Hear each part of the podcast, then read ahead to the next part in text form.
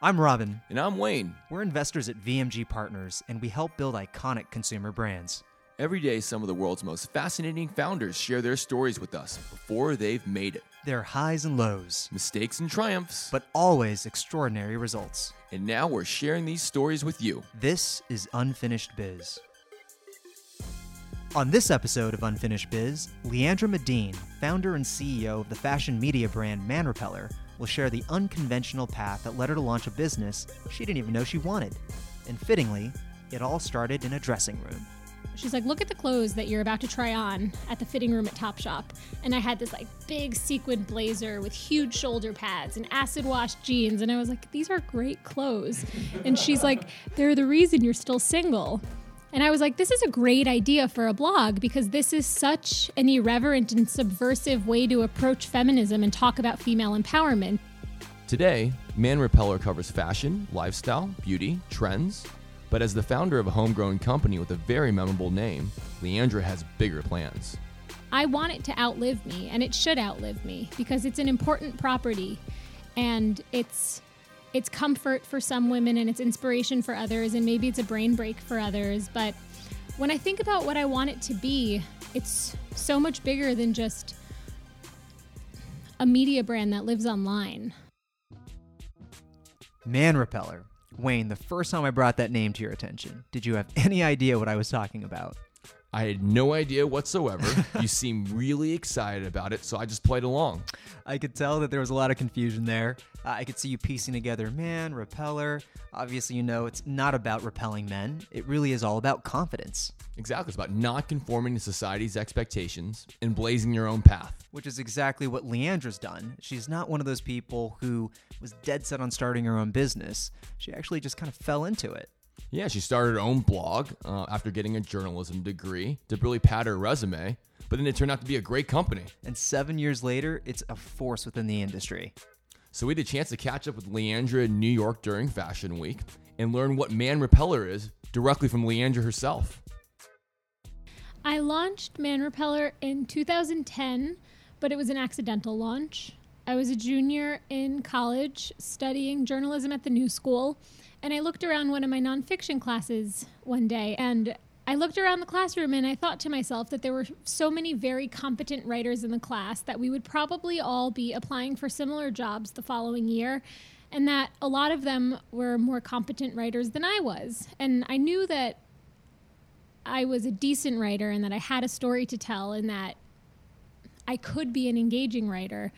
But I didn't see why I would be any more hireable than anyone in the class. So I launched this website, Man Repeller, uh, about two months after I had returned from my semester abroad in Paris, where I was keeping another blog that was just chronicling my time there. Why? Why the name Man Repeller? Well, it was sort of self-descriptive. I was at a very unique inflection point in my romantic life where I thought I was hot shit because I was dating three people simultaneously. and this had been going on for the sum of, let's say, six months. And I was like, this is great. All these guys love me. And then it occurred to me, probably too late, that none of them actually wanted to date me.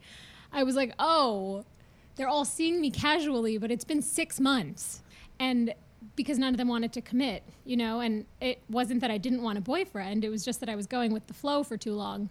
And I started to complain about it to a close friend of mine, and she was like, Why are you surprised? You're such a man repeller. She's like, Look at the clothes that you're about to try on at the fitting room at Topshop. And I had this like big sequin blazer with huge shoulder pads and acid wash jeans, and I was like, These are great clothes. and she's like, They're the reason you're still single. Oh, and I was like, this is a great idea for a blog because this is such an irreverent and subversive way to approach feminism and talk about female empowerment. And in that moment, I felt so in control of my uh, love life. I was like, this is a choice that I'm making because I don't want to compromise how I look. So that makes it okay that I'm still single because it's not their choice, it's my choice. So I launched the site. Uh, I didn't, I had no idea that I could turn it into a business, that it would ever be able to turn into anything other than a pet project that I was doing. I wanted to use it as a resume booster to help me when I applied for jobs. It very quickly started gaining traction. I think that was a result of equal parts timing and luck it was 2010, so there were already a number of very popular fashion blogs on the internet, such as BryanBoy, Sea of Shoes, Fashion Toast. And so the market was ready to consume something that was still relatively new. But no one was doing fashion in a niche capacity. And Man Repeller was so specific and so pointed, it was only about fashion that was man repelling. It, it didn't cover anything else. And as a result of that, it earned followers very quickly. And different publications like Refinery 29 and the Daily News and the New York Times picked it up really quickly.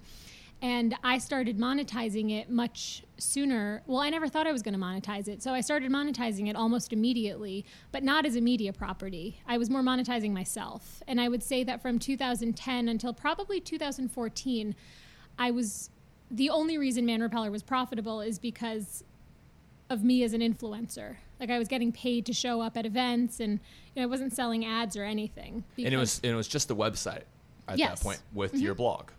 Yeah, it was just Right. manrepeller.com. That's right. Instagram didn't even exist Yep. when I launched.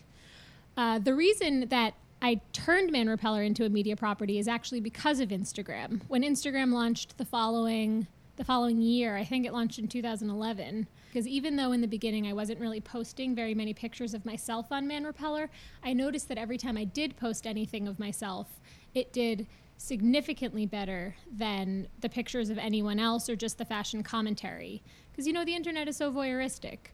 So I started posting more pictures of myself because I wanted more traffic. You know, you start getting addicted to the growth. And then once Instagram launched, I, Man Repeller was essentially a personal style blog. But I realized that through Instagram, you could reap all of the benefits of reading the blog, but from your mobile device.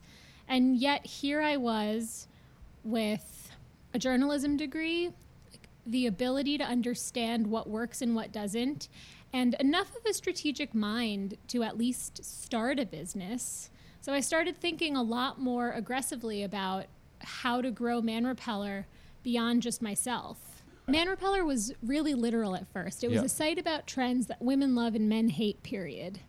But the nature of my writing is such that I like to get really deep and into it.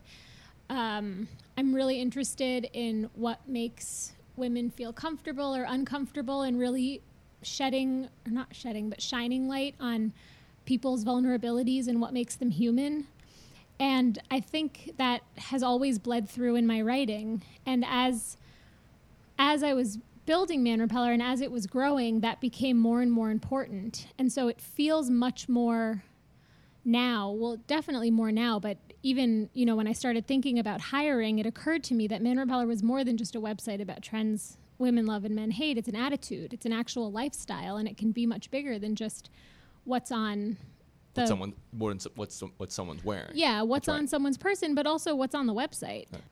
One of the things that's- that's interesting to me is that obviously you have this journalism degree, and now all of a sudden you've got this burgeoning business, and you're you know running running a, a company.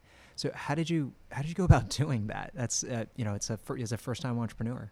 That part has been so hard.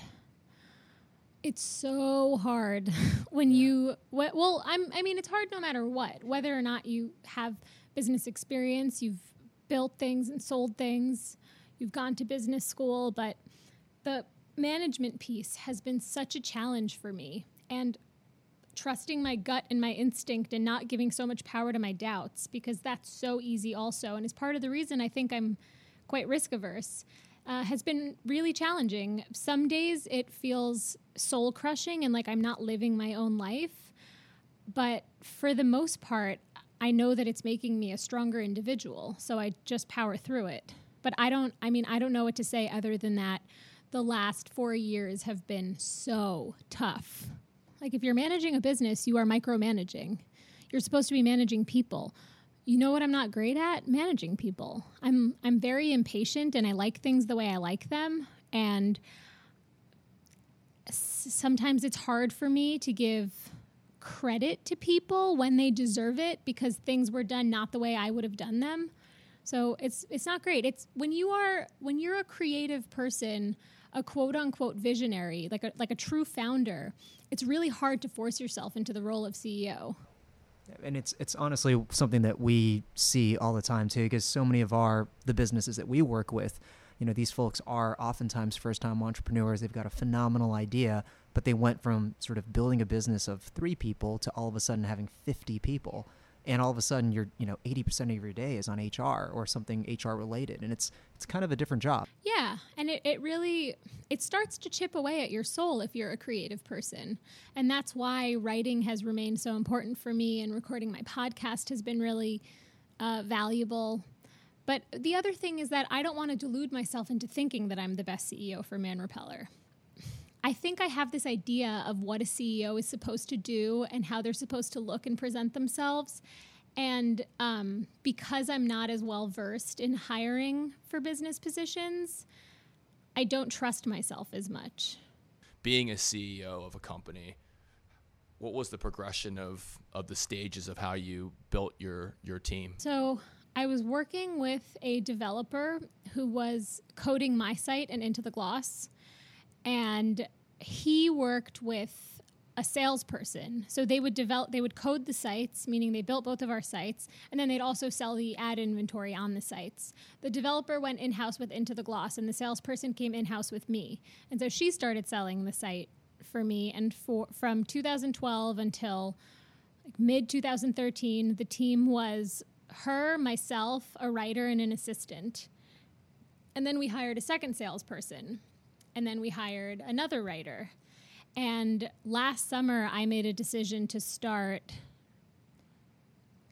to take a risk and start spending down our operating budget because Man Repeller is self-funded and it's been a profitable, you know, healthy lifestyle business for as long as it's been around. But uh, I'm ready for it to be more than that, and I want it to be more than that. So uh, we started poaching people from different properties. We hired a, a, a brand and partnership director out of Upworthy who'd been at College Humor previously.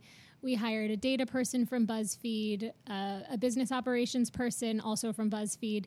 So, really, the growth has started happening in the last like year. And it wouldn't be fair for me to continue running it independently. It feels. Um, not it feels, but I want it to outlive me, and it should outlive me because it's an important property, and it's it's comfort for some women and it's inspiration for others, and maybe it's a brain break for others. But when I think about what I want it to be, it's so much bigger than just a media brand that lives online. What I have to do now is is double down on what of those pieces is the most lucrative and makes the most sense and focus on that.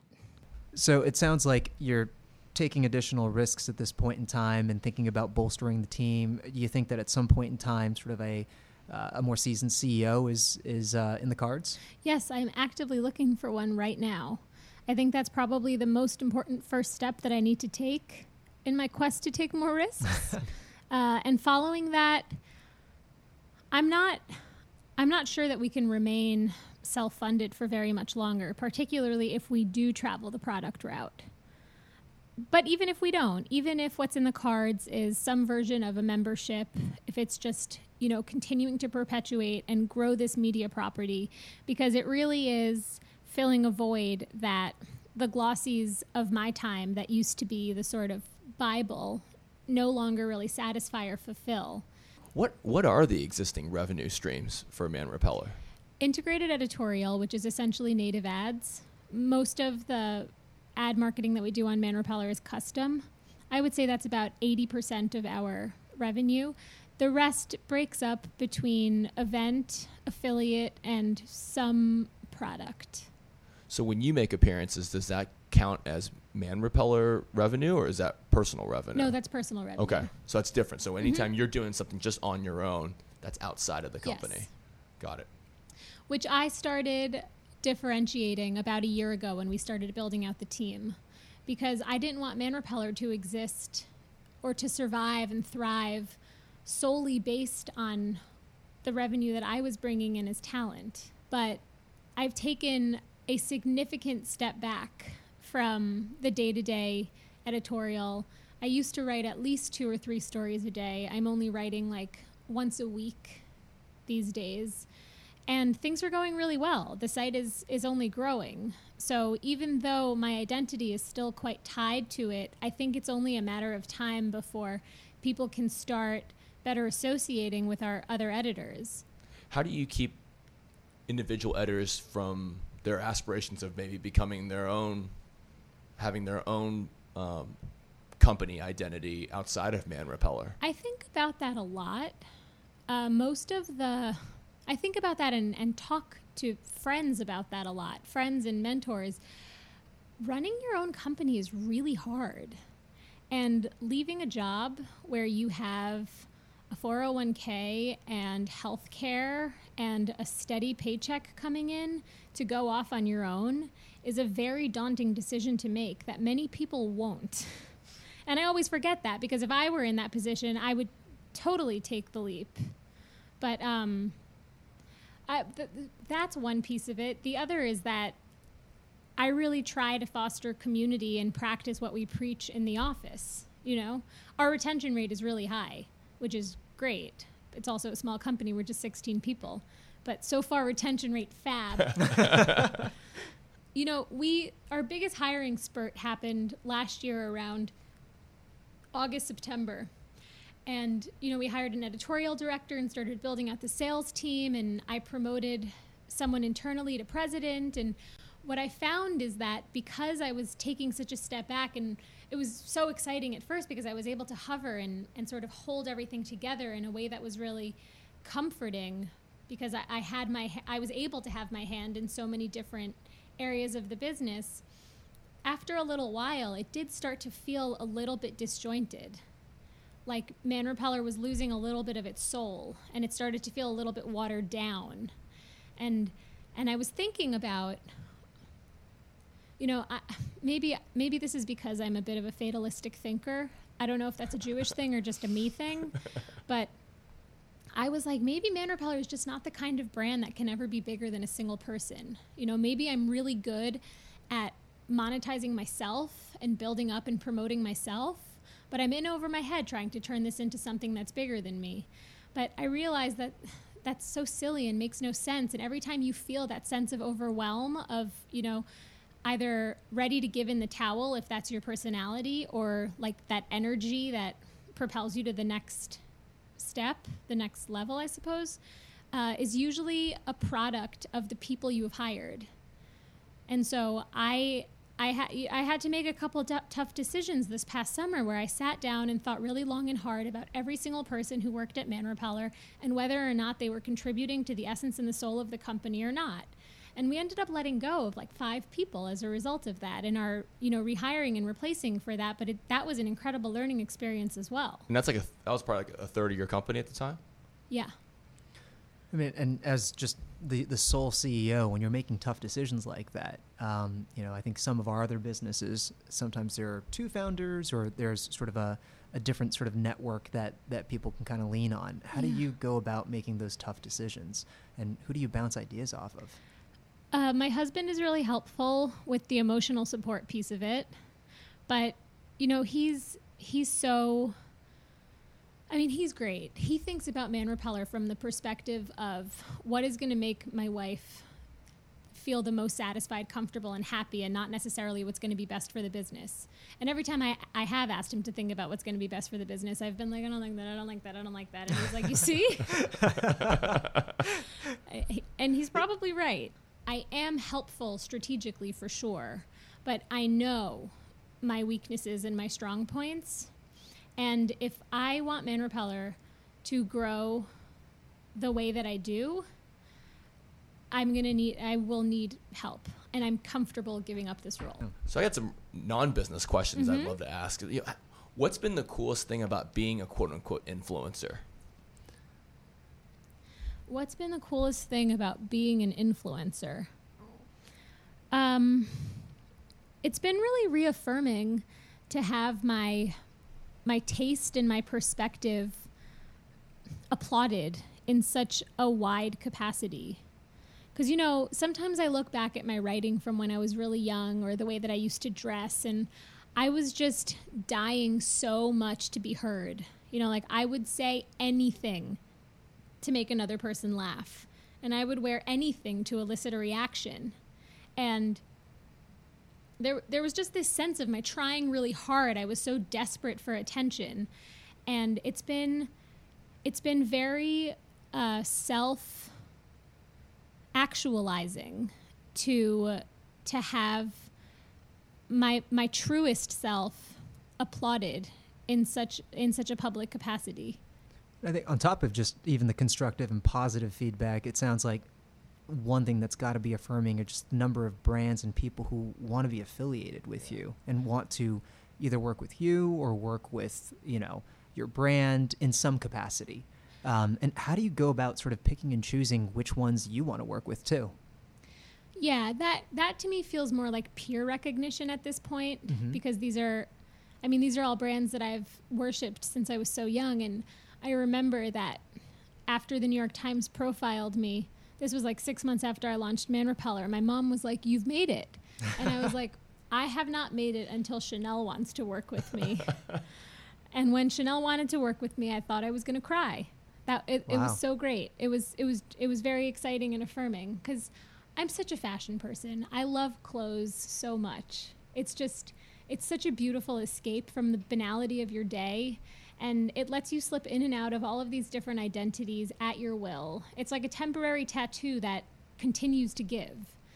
Um, Well, even beyond um, some of the iconic brands like a Chanel, it, it, some of the work that you've been able to do with some of these emerging brands um, has been really interesting. How does that sort of is that just a passion for actually helping other entrepreneurs succeed? Is it more I see a like-minded brand and I feel like there's something there? Yeah, the majority of the emerging brand work that we've done has all been purely based on personal excitement about what they're doing and what they're building.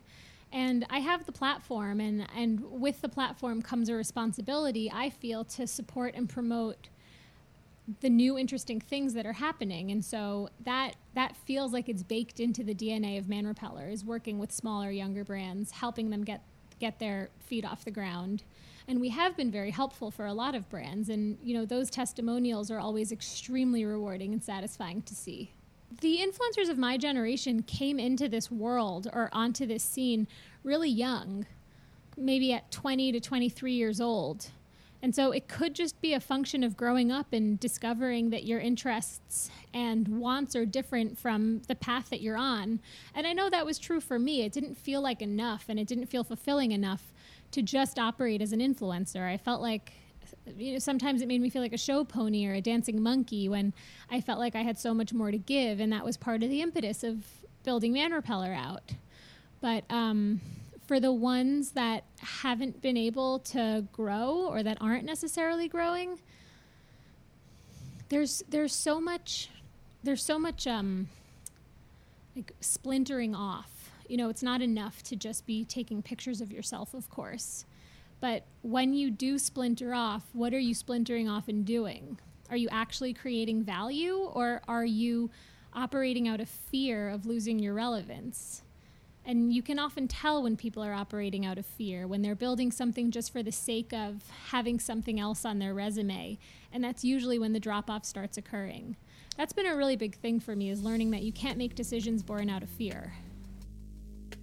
Right after the break, we'll talk more with our guest, Man Repeller founder and CEO Leandra Medine. Unfinished Biz is a VMG Partners production. You can catch up on all of our episodes at unfinishedbiz.com and chat with us on Twitter at unfin underscore biz. Subscribe to our podcast for free on iTunes or any podcast app of your choice. We're always looking for questions and suggestions, so reach out. And now, back to our episode with Man Repellers, Leandra Medine. You know, in talking to a lot of entrepreneurs who we know and we've spoken to in the past, there's always been sort of a moment in time where they put everything on the line. Um, I kind of call it the bet the company moment. Um, in your experience, was there was there one singular moment where that happened, or I don't think I've had my bet the company moment yet. Ah, so you think it's it's to come? hmm Interesting. But you have been through the journey for quite a bit, and there's certainly highs and lows with every journey. What's been the lowest point to date?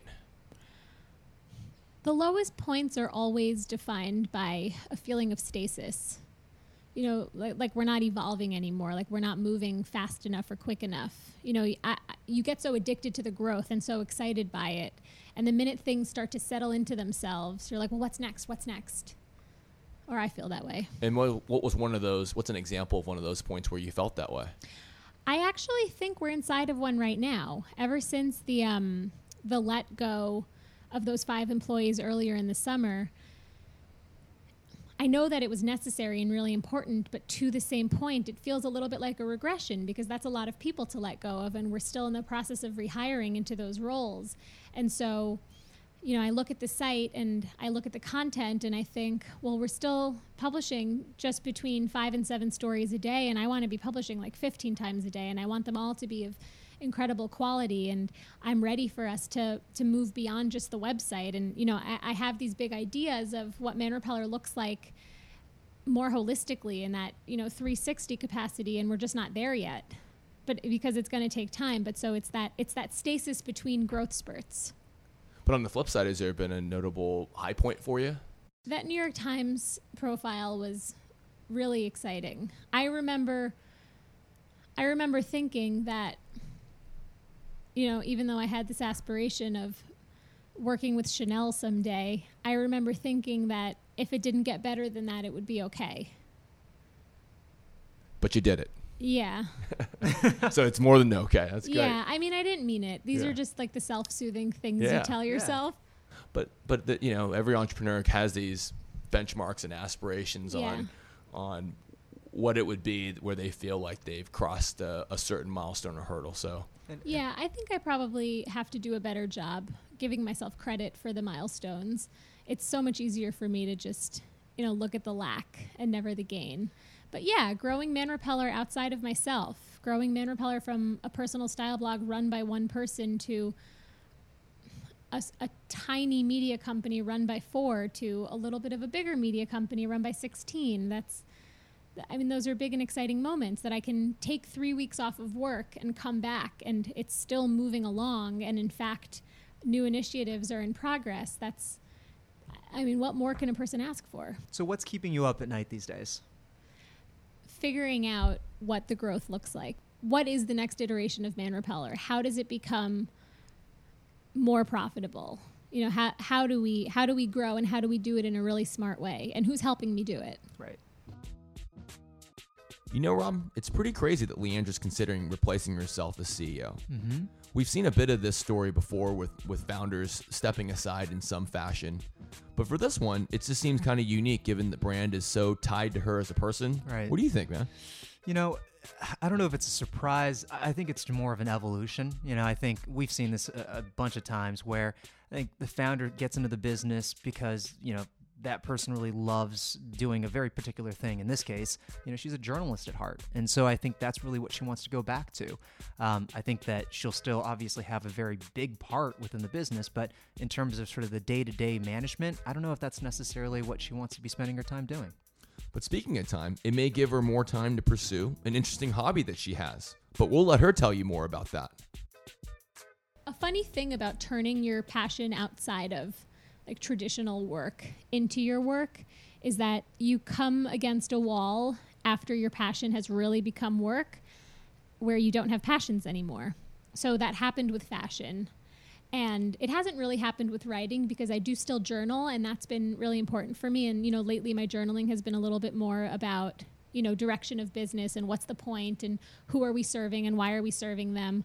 But that that's that doesn't feel like work work to me. That feels like building, which is really exciting. And outside of that, I've become really interested in wellness. So, you know, meditation and yoga, and I'm kind of into sound baths.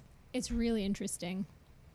You go and sit in a room and you're essentially lying down, you're like on a body pillow, and uh, you have your eyes covered, and someone is in the front of the room banging on these hollow I'm gonna get this wrong, but they're these essentially these hollow bowls that are made from a very specific uh, crystal that only occurs in uh, like a, a very thunderous climate.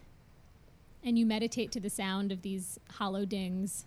Are you in a room by yourself or is it with a group? no, group? it's it's with a group. okay. How, Yeah. how long does this go for? It depends on how long you want it to. You can sign up for 20 minutes, 30 minutes, 10 minutes. All right, so we're going to kick off rapid fire where we're going to ask you 60 seconds worth of questions and really get to know you. Ready? Cool. All right. First thing you read every day is New York Times. What's your favorite movie? Uh, Pass. No, something's got to give. I knew that one. Who's your celebrity crush? Cindy Crawford. Karaoke song you're most likely to belt out. All I want for Christmas is you, no matter the time of year. Your hometown is famous for Bagels. What's your guilty pleasure? Mmm. Eating cere- eating cinnamon toast crunch cereal in bed while watching Friends reruns. first car you ever drove. Mini Coupe. Do you cl- recline on airplanes? Yes. If you could drink one thing for the rest of your life besides water, what would you choose? Charcoal water. I'm just kidding. Probably rosé. What was your last New Year's resolution? Uh, to give myself to do something for myself for 30 minutes every day. If you were stranded on an island and you could only bring one thing, what would it be? Probably a cell phone. What's the last hashtag you used? Probably high. Where's the next place you'd like to travel? Copenhagen. If a movie was made of your life, you'd be played by. Anne Hathaway, I would hope. Talent you don't have but you wish you did. Ability to think more thoroughly and longer term. Hot damn. Leandra Medine, everybody.